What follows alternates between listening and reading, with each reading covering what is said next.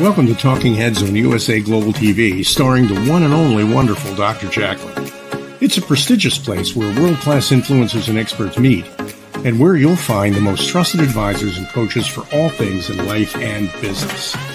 Visit usaglobaltv.com to sign up for our newsletter, get the value you need, and be first in line to learn about events and giveaways and other valuable content. Connect with us. Email Dr. Jacqueline at usaglobaltv.com to talk about how you can become part of USA Global TV. That's USA Global TV, where the doctor is always in. Hi, I'm Red O'Laughlin. This is the Talking Heads program on USA Global TV and radio. Today, my session is going to be about stress and we're talking a little bit about the physiology of stress. As a disclaimer, I am not a physician, never been in the medical field, never been in the pharmaceutical field. I research the human body at the cellular level. I look for cause and effect relationships. Treat a cause, fix a problem. Treat a symptom, and you'll always be treating symptoms. But there's chemical reactions that go on inside the body at the cellular level. And if we become aware of those, become more educated on what is happening, then we have the ability to take some action to either speed up a process that's good for us or slow down or even stop a process that may be potentially hazardous down the road. And that's all about what Talking Heads is, is sharing information that will be of value to the to, to the viewer, listener in the case of the audio audience. So again, Talking Heads, Red O'Laughlin, and uh, Dr. Jacqueline is our producer today. And first uh, slide, Dr. Jack. Stress. Stress starts in the brain. It, it's a thought. It's a perception. If we weren't thinking about something, chances are there'd be no stress. We'd be asleep or we'd be comatose. But in reality, it starts right up here, and it's a defensive mechanism. It is there in everyone. It some people manage it better than others, but basically, it is a natural and normal occurrence uh, it's been around for years. It's been studied off and on, but probably the most credit goes to a guy named Hans Selye. 1956, he came out with this uh, syndrome or this, his view or theory called the general adaptation syndrome. And that has been probably the basis of what we think about stress and what's happening in our body since then. But stress is based on our perception. The same thing can happen to two people, and one person, there is no stress. The other person, it can be very stressful. It just sort of depends on what the thing is. Next slide, Dr. Jack. We starts in our brain in the hypothalamus. Uh, we have something that happens to us. Again, it's a perception. It might be a frustration. It might be a conflict. It might be something that we perceive as being lack of control. Definitely some level of uncertainty. But that psychological resp- response, something that happens here between our, it's right in there.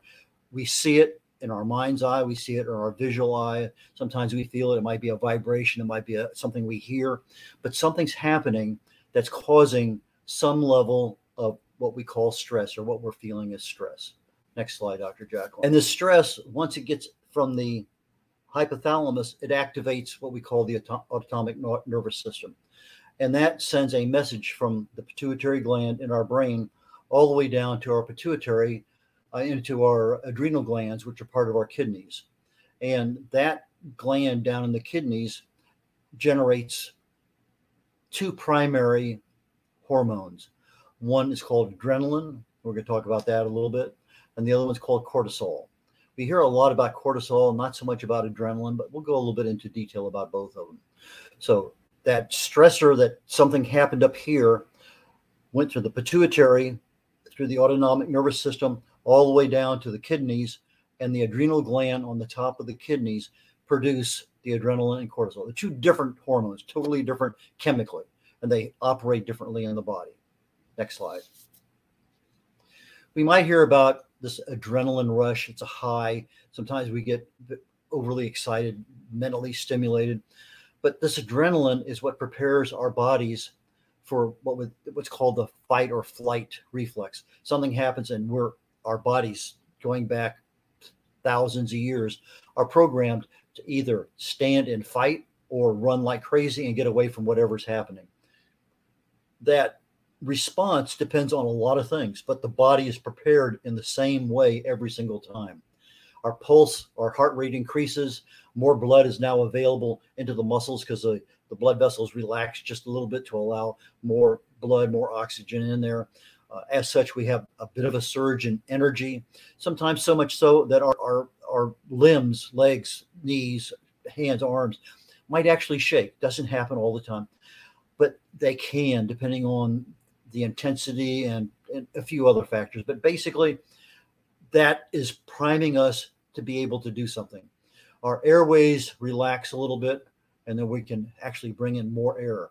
So, all of these things are physiologically happening, and they improve our probability for survival because now we can take action immediately. And they also give us that increase in strength. We have more blood, more oxygen, and we have the mental transition to do things that we may not even think about doing. We just act and make them happen. Uh, go ahead and next slide, please. The adrenaline is released nearly instantly. It just once they the signal gets down there and it says go, it's released. And the adrenaline, as such as it's releasing, is causing dopamine into our nervous system. And depending on our personality, sometimes that might be a need for what we consider anger. Some people just have a natural tendency to go in that direction, and it's called the anger hormone, but it's basically adrenaline. But the dopamine gives us, as soon as we're over that particular stress, whatever it may be, that uh, saber-toothed tiger is going off to attack somebody else. We have this feeling of, of well-being, that that rush. It's, it's just a, a very pleasant feeling. Now, depending on the intensity, we may have a five-minute. glad that's over. I feel much better now or it can actually last for a while. Uh, if you were driving down the road and something happened and all of a sudden you were in immediate danger of a crash or and but you didn't that feeling could actually leave you shaking and can stay with you for a while because that that adrenaline is just surging throughout the body and as such it takes a while for that burn to burn off now if you're not driving there are ways to overcome it but one of the, the fastest ways to help mitigate it is, and you've heard this all the time, take a deep breath and hold it, you know, count of three. One, two, and that kind of calms down that system and it kind of doesn't flush the adrenaline from our system. It doesn't metabolize it, but it kind of reduces its effect a little bit. If we were in a place where we could actually literally go running to avoid that saber tooth tiger, you know, then that exercise would in fact burn off the adrenaline. Not so much with cortisol, but with adrenaline, we can in fact get rid of it a little bit faster. But many times we're stressed and we have anxiety that's a term that's used well that guy seems pretty anxious or you know anyway so we have other things that can happen we have depression we have stress we have anxiety and many times the symptoms are very, very similar. It's hard to tell the difference. Uh, next slide, please. Uh, sometimes that stress can be brought on by saying public speaking. It's a phobia. Uh, we'll talk a little bit about phobias in a moment. But that can be a very negative stress. Some people, it's a very positive stress. But it may be something that's meeting a, a personal hero, somebody that you've dreamt about all your life. And maybe they uh, you were at a meeting and all of a sudden somebody came over and said, Well, here's so and so. And all of a sudden you shake their hands and you just kind of get that that feeling all over. And it's a it's part of the stress. It's it's a good stress. So in one case, the public speaking might be a negative stress, but in another case, it may be a very positive stress. So it can go both ways. Most of the time, it has a tendency to go on the negative end of things. But there's there's a lot of things out there now. Adrenaline, periodically, yeah, it gets released all over the place. Maybe several times a day, maybe more often. It depends on what's going on in our lives. If we're a really uh, adamant couch potato and all we're doing is watching TV, well, maybe there are times when something on TV is going to perceive as uh, I don't want that to happen to me or whatever may happen to be. I don't want it to happen to the main character because we sort of take in the role of that. And so it's a perception and it, it happens. Periodically, generally no big problem. It happens, body responds, thank you very much, end of story, wait for the next one. But if something is going on, it's persistent. You know, maybe you have a relation, a problem with a, a spouse, a child, a mother-in-law. Maybe you have a problem with a boss, a coworker. Uh, maybe you're constantly involved in traffic going to or coming from work, or maybe that's part of your job is driving in traffic. Maybe it's that time of year here in the Houston area where I live. Every day, it's at least it has been for a lot of June 100, 100, 102 degrees. And heat is not your thing. It's my thing. I love it. You know, hot, flat, and humid, and I'm a happy camper. But other people can't handle that. I don't like the cold. It gets below 75. I start to go in hibernation. I do not like snow. Don't mind watching it on TV, but it's not a place where I want to be. So there are things that just happen as part of our life. And sometimes it can become persistent. It's there. We can't get rid of it. Maybe it's a, a jackhammer that's working on something next door, putting a new roof on. Maybe it's something else that's in the air. We hear it, we see it, we smell it. It doesn't matter what it is, it's persistent. Now, those symptoms that we have, pulse increase, all those things, they stay with us longer. And we can increase our risk of having health problems. Cardiovascular problems, if they become chronic, which means they're there all the time, we're stuck in that fight or flight state. No matter what we do, we can't get out of it. Now we're looking at stroke. We're looking at the inability to react, to adjust. We freeze. You see people on TV, a car's coming. Well, get out of the way. Well, for whatever reason, they're stuck. They can't. They physically can't move. They see it. They know they're in danger, but they can't move. They're they're stuck. They they are literally frozen in whatever they are. Next slide. And as such, now we have a couple of new terms I want to kind of talk about from a stress physiology perspective. We know what stress is, but we also hear the term panic attack. I was watching a TV show the other night, uh, Ted Lasso, and during one of the uh, soccer games he was in, he had a panic attack. And I'm sitting there and I'm watching his symptoms. It was an intense, I mean, you could just tell it started with his hands, soon it became debilitating, his heart. You can see everything, but we have this intense wave of fear. It's unexpected, it just happens. There's no way we can predict it. But it becomes debilitating. Our heart pounds, uh, we can't, can't get enough breath in. Sometimes we even feel like we're choking. Uh, it's have a phys- feeling of dizziness. We can't got to hold on to something. But the real difference between a panic attack and an anxiety attack that we'll cover on the next page is there's no clear trigger. These things happen out of the blue. And usually they're over in 10 or 15 minutes. That's that's kind of a, a good if it's lasting more than 15 minutes, there's probably something you really need to talk to your doctor about. And there's a lot of ways the same things that we do typically to counter stress can be used to counter panic attacks. But sometimes we can't do it by ourselves. We need somebody to lead us down that road. But generally speaking, if it's happening and there's no cause and it's and we have this intense fear of whatever's going on, but then all of a sudden, not all of a sudden, but minutes later, well, I don't know what caused that, but I'm glad that's over. That was probably a panic attack. And you're not immune from getting more of them. Next slide, please. But depending on what it is, uh, we have another thing now. All the stress starts in the pituitary because it's something that's a perception, but something that actually happens to us early in our life actually can be triggered from the amygdala, again, another part of the brain. The symptoms are very similar to stress, very similar to panic, but in this particular case, it's a perceived threat, something that that we see, and it may be building up over hours or even days for whatever it is, something's happening in our life and our anxiety is growing and growing and growing. In this particular case, an anxiety attack mimics a panic attack, mimics severe stress, but it's triggered by something.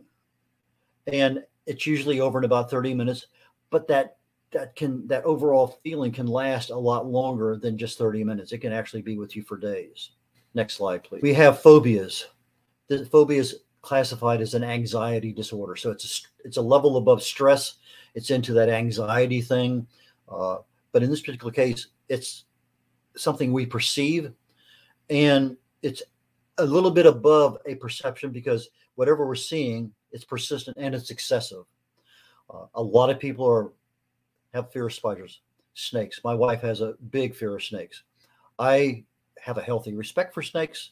I don't mind picking them up. Um, biggest snake I ever picked up in my life was a six foot king cobra over in Thailand. Long story. Um, I didn't realize it was a king cobra until I saw the head starting to, to weave out into the, the hood of a, a cobra. But very shortly thereafter, I got rid of it. Uh, when I used to mow the yard here at my house, about once a year, I'd find a snake uh, somewhere, or some of the kids in the neighborhood would come up, Hey, we got a snake over here. And I would gently pick it up and I move it down to the local canal and let it go. Uh, but there are things out there that will cause phobias. Public speaking causes a big phobia for a lot of people fear of heights, fear of dark places, fear of enclosed places, even fear of just getting on an airliner, flying someplace. These phobias are not necessarily overcome with the same thing that overcomes stress. It, it's a more difficult thing. There's a lot of techniques that can be used similar to stress management, but might have to actually get some help on those. Let's go ahead and go to the next one. As I said earlier, stress can be positive or negative, uh, and depending on how we view things, that's you know, like, okay, I have an opportunity for you to speak tomorrow at the uh, local Rotary Club. I am have a fear I can't do that. No, you, you that's a negative one. Oh, uh, yeah, I'd love to be able to talk a positive response. Same stressor, different responses. We can actually take and increase our adrenaline naturally. There are things out there. You go ahead and Google natural increases to adrenaline. And we'll see that there, there are things out there that we can do. We can actually increase our adrenaline levels and take advantage of some of the positive aspects of it. Anytime we challenge our comfort zone, let's say our comfort zone is meeting new people. I'm an introvert. I'll tell you that right now, severe introvert.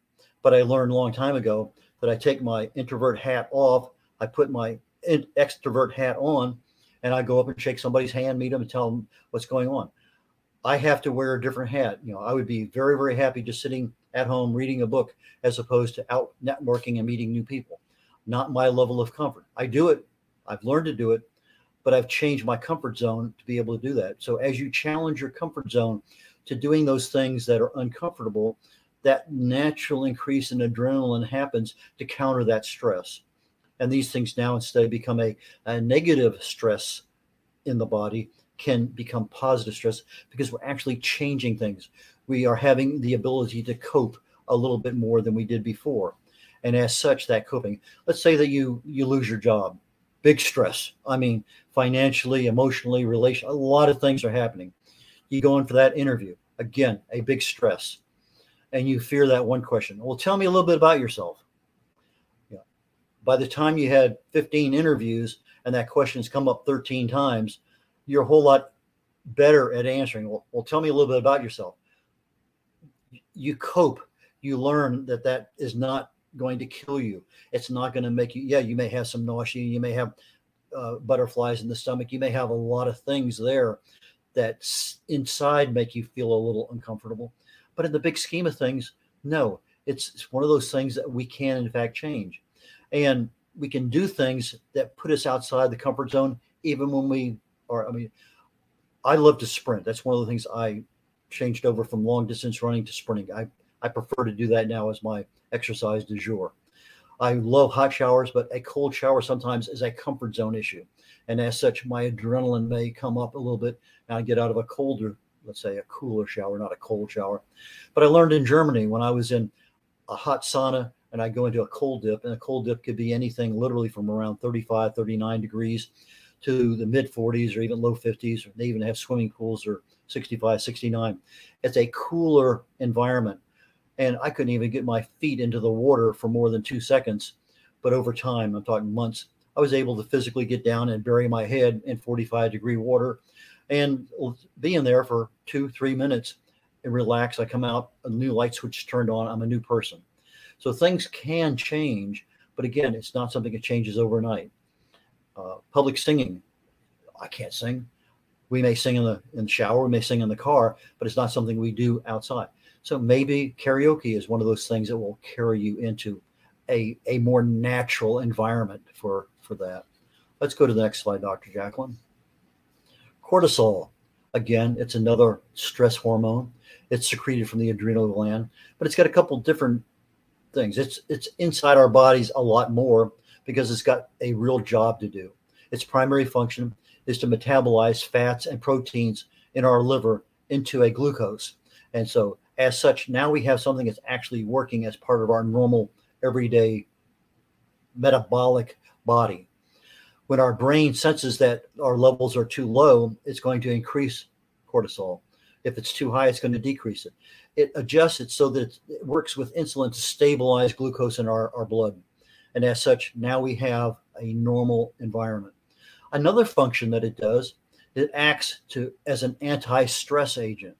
With that cortisol in there, even though it's a stress hormone, it actually has a tendency to tamp down the stress levels.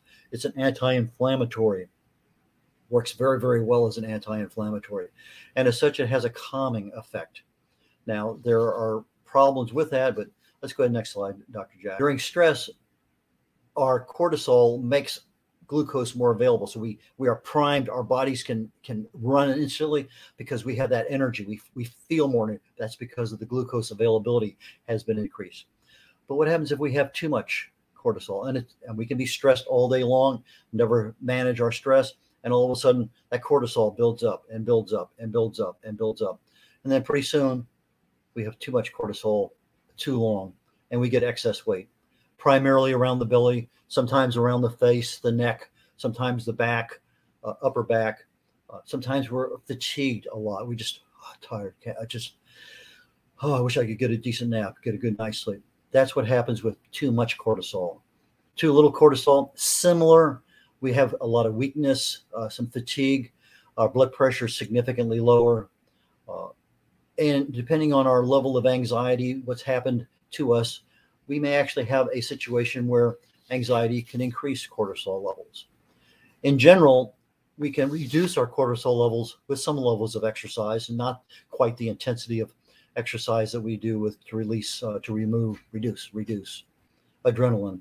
But with balanced nutrition get our nu- nutrients right stress management yeah we can control cortisol to a degree. Uh, generally speaking there's about three levels or three phases we go through uh, with regard to stress. The first one is alarm, uh, something happening. We uh, is that a threat? No, okay, it's not a problem. But then we go into our first level. Is that a threat or is it not a threat? Uh, and then we go into a second appraisal. Uh, then we go into coping, and that coping is the one that will tell me a little bit about yourself. That after we've been asked that question a dozen times, we can cope with the answer far, far better. So that coping is part of the the phase we go through through stress. Something happens, we respond, and the lesson learned, the ability to improve, take that specific thing that happened and improve our overall ability not to run, but maybe to stay and fight, maybe to hide, whatever may happen to be. Uh, but we're we're constantly being aware and improving.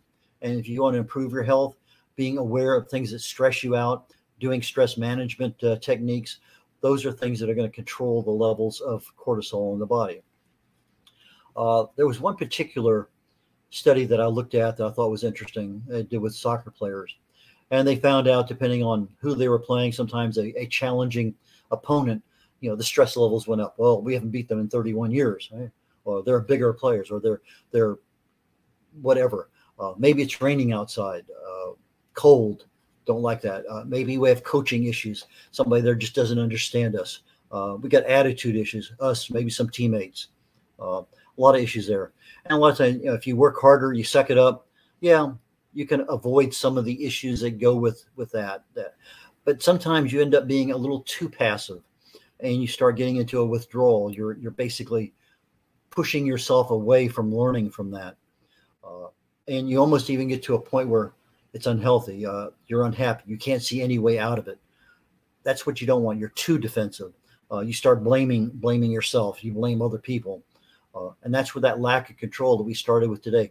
You see yourself unable to actually take any positive action to do things.